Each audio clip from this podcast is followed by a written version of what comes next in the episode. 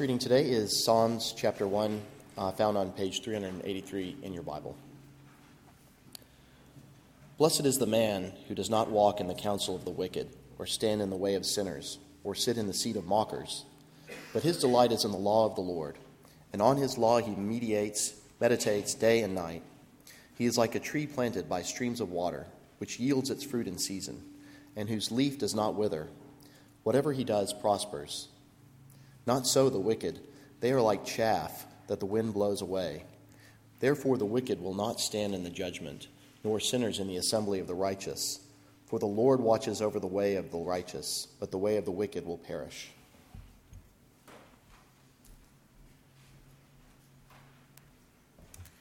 I'll be reading from 2 Peter um, chapter 1, verse 12 to 21, and that's on page 860.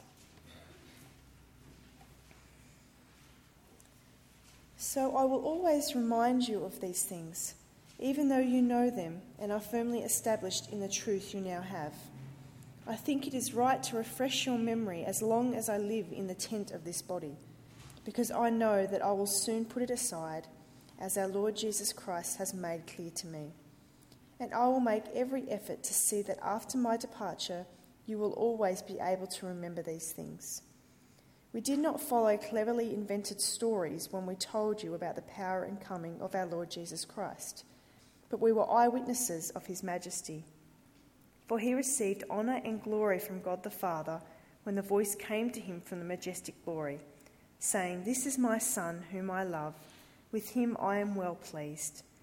We ourselves heard this voice that came from heaven when we were with him on the sacred mountain. And we have the word of the prophets made more certain, and you will do well to pay attention to it, as to a light shining in a dark place, until the day dawns and the morning star rises in your hearts. Above all, you must understand that no prophecy of Scripture came about by the prophet's own interpretation. For prophecy never had its origin in the will of men, but men spoke from God as they were carried along by the Holy Spirit. This is the word of the Lord be to God. Well, good morning. Nice to be with you. Um, it's good to be back amongst you. My body's telling me it's about 20 past 1 in the morning, UK time, but trust me, I am here. A bit jet lagged, but it's good to be here to open the scriptures together. Let me pray, and I hope that uh, you'll keep 2 Peter open as I preach. Uh, Father, thank you that you've given us this word. Thank you that you constantly remind us of what we need to hear. Uh, you know where we're at spiritually. You know our hearts and our minds. You know those of us who are encouraged, those of us who are struggling. So please would you use these words this morning to spur us on, to keep our eyes fixed on our Saviour, and may we leave here certain and sure of our salvation. Ask that for Jesus' sake. I've got a friend, her name's Sophie. She's now a couple of years younger than me, so she's 38. Uh, she was 10 when her mother was diagnosed with cancer. Uh, she was too young to understand what was happening. Her mum was in and out of hospital. She didn't, understand why the hair was falling out, etc. Her mum knew that uh, she was dying. Her mum knew that she would never see Sophie grow up. And her mum knew that she would never get the chance to see all the things that you just take for granted. You know, the year 12 formal or the engagement or the wedding or the first grandchild. Uh, if you were Sophie's mum, what would you want your daughter to know? How would you communicate to this girl that you would never see grow up? Uh, what Sophie's mum did was that she, she wrote a letter, a long letter telling her all the things that she wanted her to know about how much she loved her, uh, the good things about life, the bad things about life, the warnings, the joys, the comforts. And she just sat down and she just poured her heart out and wrote everything that she would want her daughter to know. You can imagine, that letter's been read and reread and reread, and it's tear stained and it's been copied. And because it's a precious letter from a dying mother to her precious daughter. If you were dying, what would you want your, your family or your friends to know? if you knew that you would not see them and you couldn't have a chance to teach them and to train them, what would you want to leave them with? That's the kind of letter we've got here in front of us called 2 Peter. It's a letter from a man who is dying. And he's writing to Christians who he might never see again. And he wants to teach them some things, to remind them of some things. Look at verse 13 with me. He says, I think it's right to refresh your memory as long as I live in the tent of this body. Uh, for Peter, his body isn't a home, his body isn't permanent. For Peter, his body is just a tent, it's transitory. He knows his real body, his permanent home, is waiting for him in the next life. And he knows he's about to die, verse 14, because I know I will soon put aside this body, as our Lord Jesus Christ has made it clear to me. How has Jesus made it clear that Peter's about to die? Well, Jesus told Peter when he was alive. John 21, I tell you the truth, when you are younger, you dress yourself, but when you're old, you'll stretch out your hand, and someone else will dress you and lead you where you don't want to go. And Jesus said this to indicate the kind of death by which Peter would glorify God. And here's Peter, he's about 60. He's watched his friends die. He's facing torture and mocking and persecution. He knows he's about to die. Uh, we know from history that, that Peter was crucified, his arms stretched out, apparently in a, an inverted crucifix. So, what does Peter want to leave his readers with? I find it fascinating that the letter from a dying man doesn't teach his people new, complex doctrines. He's not there to impress them, he's not there to give them new ideas. He wants to make sure that the people he leaves behind just stick with Jesus. He wants to make sure that these Christians who he's met, that he loves, that they, they're not drifting from the faith. He wants to make sure and to make certain the people that he's teaching will be there alongside him on that final day. What Peter says to you and to me this morning is actually really simple. I've got one main word for you. It's here. The word is remember. Remember or lest we forget. We say it every year, don't we? Lest we forget. Every year you stop and you, you remember those who died for the sake of our freedom. We remember what it cost them. We weren't there. Our children weren't there. But we want to teach them so they remember, lest you forget. And that's what Peter's basic message is lest you forget. Please don't forget the basic truths of the gospel. Three times in these verses, he, he uses that word remember. Uh, verse 12, I'll always remind you, same word, I'll always remind you of these things. Verse 13, I think it right to refresh your memory. Uh, verse 15, I'll make every effort to see that after my departure, you'll always be able to remember these things. Uh, what are these things that he wants them to remember? It's all the things he said before in verses 1 to 11 that God has rescued them, that God has elected them, that God has chosen them in His grace and His mercy, that God has reached out to them and, and lifted them from the ash heap and lifted them to the throne of glory. How can they be sure about that? Well, verse 5 tells us to make every effort to add to your faith goodness and knowledge and self control and perseverance and godliness and kindness and love. See, how can you be sure of your faith? By holding on to those basic truths that God has elected you, but you make the effort to grow in your faith. And isn't that what you want to hear week in, week out, year in, year out? Every time you walk through these doors, you want to be reminded of who Jesus is, what he came to do, that God has chosen you, but to work out your faith. It's nothing new. As a preacher, one of the struggles is to with new things each week. A refreshing quote by Martyn Lloyd-Jones. He says this He says, The business of the church and the business of the preacher is not to present us with new, interesting ideas, it's to keep on reminding your people of certain fundamental and eternal truths. And that's just refreshing. And see, these Christians knew it. Verse 12 I will remind you of these things even though you know them. You are firmly established in the truth you now have. They knew that Jesus was their Lord and Savior. They knew about election. They knew about grace. They knew about goodness. They knew about glory. But Peter felt the need to remind them. Why? Why do you need to keep reminding people the same things time and time and time again? I'll tell you why. Because if you're like me, you're tempted to listen to the new ideas. New is always more exciting, isn't that right? That's the basic advertiser's ploy. People like new ideas, package the same thing in new ways, and people will think that they need it and they'll buy it. Same with Christianity. You get bored. Bored of the same routines, bored of the same songs, bored of the same Bible readings, bored, bored, bored. And you're looking for something new all the time. And Peter's saying, no, no, no, no. Stick with the same old, same old. More than that, we need to be reminded because it's very easy to drift.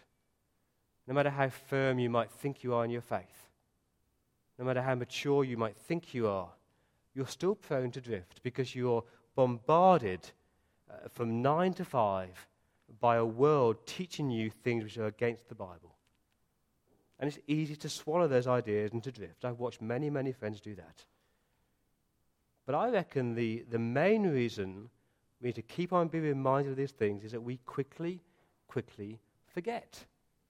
It's like we've got spiritual amnesia. Have you ever met someone with amnesia? It's just embarrassing. They, they can't remember who you are. It's upsetting and distressing because they can't remember where they put things. It's painful. And yet I keep meeting people who have spiritual amnesia. We forget the sermon from last week. You forget what you read in your Bible that morning. You forget the simple truths of forgiveness, of grace, of mercy, of glory. You just forget them. And we're like little kids that need to be reminded all the time. Constantly remember what Jesus said and what he didn't say, what he promised and what he didn't promise. Remember, remember, remember. It's John Stott who says that every day he wakes up and he preaches the gospel to himself again. Good morning, John Stott. I'm a sinner. God loves me. He sent Jesus to die for me. I'm heading for glory. Let me live for you today. See, most people I know who have drifted, they do remember the facts. It's not that they've forgotten the facts, it's just that those facts no longer actually impact the way that they live. You ever had that experience? I had it over in England. I went to a, uh, a natural history museum, and my mind was being jogged all the time about this stuff that I'd learned in biology and the stuff that I'd learned in physics. And uh, it all came flooding back to me, but I'd forgotten it. It's there somewhere in my mind, but I'd just forgotten it because I haven't used it recently. It's a bit like that with our Christian faith unless you actually use your faith every day, it will just go into the recess of your mind and you'll just, just slowly, slowly forget the truth of the gospel. So, how do you do it? How do you keep on remembering the basic truths of the gospel? Oh, look at verse 15. Peter says, I'll make every effort to see that after my departure you will always be able to remember these things. Now, how did Peter ensure that they were always able to remember these things? Well, he wrote it down. He did exactly what Sophie's mum did. He actually sat down with pen and paper or with papyrus and he just wrote down the truths of Jesus. We've got it here in 1 Peter, in 2 Peter. Uh, by all accounts, it's actually Peter who inspired Mark to write his gospel, Mark's gospel. But, but Peter helped the Christians to remember things by writing them down. And that's what frustrates me about things. I keep meeting people who are struggling their faith and drifting their faith, and they can't remember this stuff. And I say to them, uh, When was the last time you, you read the Bible? Oh, ages ago. And I sit down with them and I, I read the scriptures to them, and suddenly it all comes flooding back. Why are we so slow to open the Bible and just fill our minds with the stuff that we need to remember? Maybe you need to do the uh, Simply Christianity course again and again and again. Forget the, the deeper theological truths. Let's just go back to basics. Remind yourself of grace. Remind yourself of forgiveness. Remind yourself there's nothing you can do to earn your salvation. And to remind yourself how glorious Jesus is. Maybe once a year, do Simply Christianity just to remember the basic truths of the gospel. Lest you forget. But what is it in particular that Peter is keen that these Christians never, never forget? What will help them to stand firm in their faith? It's my second point this morning. Here it is. It's that Jesus will return, or the end is nigh. That's the backdrop for Peter's life. Every day he wakes up and says, Today could be the day. Verse 16 uh, we didn't, didn't follow cleverly invented stories or, or, myths or the stuff that you find in the, the NW magazine. We didn't follow those ideas when we told you about the power and the coming of our Lord Jesus Christ. But we were eyewitnesses of his majesty. He's not talking about the first coming of Jesus. He's not talking about the, the incarnation. The word for coming there is parousia. Every time it's used in the New Testament, it's talking about the second coming. Uh, when Jesus comes again with power and with glory. Uh, when Jesus comes with honor and every eye will see him. And Peter's saying that, that please, please remember that Jesus Christ is going to come back. You see, Peter saw it. He says, I was an eyewitness of it. Verse 17, he received honor and glory from God the Father when the voice came to him from the majestic God saying, This is my Son, whom I love. With him I'm well pleased. We heard his voice that came from heaven when we were with him on the sacred mountain. Uh, Peter saying, Remember, actually, I was there and I saw him. I've got competing phones. I've got one there and I've got one over here. You're about to hear the answer phone. No, it's gone. How do you know? How can you be certain that, that Jesus is going to return? Peter says, if you'd been there, you would have seen it. That is bizarre. How could Peter say that he has seen the return of Jesus? It hasn't happened yet. Remember that day when Jesus turned to Peter and he said, Who do you say I am? And Peter said, Oh, you're the Christ, Son of God. And then Jesus grabbed Peter and he grabbed James and he grabbed John and he took him to a mountain, high up on a mountain. And on that mountain, what happened to Jesus? He was transfigured. And Peter and James and John saw the transfigured Lord Jesus Christ. And they heard the voice from heaven saying, This is my son. Listen to him. And what Peter's saying to these Christians is, You can be certain, you can be sure that Jesus Christ will return because I've seen it. And I've heard the words. Uh, more than that, uh, for many, many, many years, hundreds of years before that, verse 19, we have the words of the prophets. We have the words of Jeremiah and Isaiah and Amos and Daniel and Hosea and Nahum, all of whom predicted a day when Judgment Day would happen called the Day of the Lord, and God would return to wrap up his world. But verse 19, you have the words of the prophet made more certain, uh, more confident, more sure, because Jesus has now come. So please, verse 19, pay attention to it, listen to it. Uh, let this, this, this, this certainty, this truth of the return of Jesus be the backdrop of your life, because it will give you light light shining in a dark place. It will give light to your lives. It will be like a torch that lights up your future. It's the light at the end of the tunnel, if you want. He's saying, You idiots, stop living each day as if Jesus Christ was not about to return. Until that day, until the, the day dawns, until the, the morning star, that is Jesus Christ, rises in your hearts, until that day, live with the backdrop is Jesus Christ is going to return. How can you be confident it's true? Well, verse 20 that these prophecies of, of Jeremiah and Isaiah and Hosea and Daniel, they didn't come by the man's own interpretation. Jeremiah didn't wake up one day and think, oh, I think I'll write about the return of Jesus. Verse 21, he spoke from God. They're the very words of God, they're inspired by the Holy Spirit. See, I'm not sure that I live each day with that as my backdrop. Uh, we spent some time, about four hours on, on Thursday afternoon, planning the church calendar for 2011. And not once did I stop and think, these are all great things to plan, but you know what? Jesus Christ could return before that. and we plan our holidays for next year and the year after. We plan our long service leave. We plan our retirements. And we never stop and think Jesus could come back before that. See, if we did remember, if we did remind ourselves each morning, yes, that our election is sure, but, but actually Christ is going to return, how would your life look different?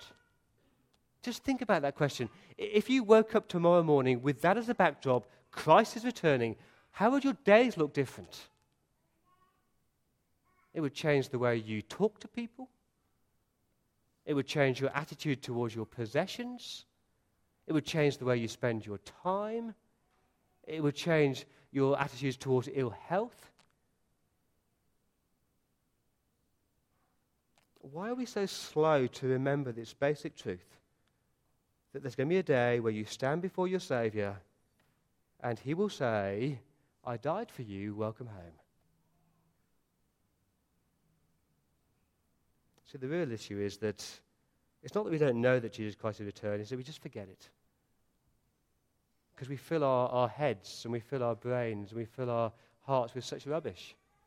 And we listen to the newspapers and we listen to the news and we watch the TV, but we don't read our Bibles.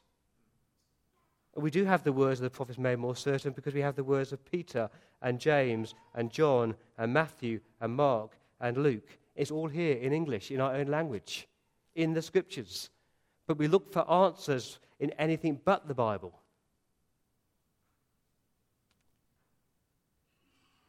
I find it extraordinary that you can go into any bookshop in any part of, the, of Australia and pick up a Bible. And no doubt you've got them in your own home. And yet, when it comes to the basic things of life, it's often the last thing we pick up and read, isn't it? Lord Shaftesbury said these words. He's the, the great social reformer. He said, I don't think in the last 40 years I've lived one conscious hour that wasn't influenced by the thought of our Lord Jesus' return. I don't think I've, I've lived one conscious hour that wasn't influenced by the thought of our Lord's return.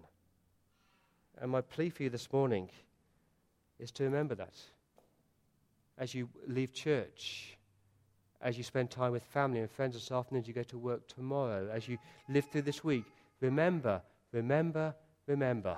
Refresh yourself, remind yourself, I'm not living for now, I'm living for the future. This is not my home, but heaven is my home. My security, my hope, my certainty is not in my possessions, but it's in my Saviour. Remember those things. And just maybe, maybe, that will radically change the way that you live. Let me pray.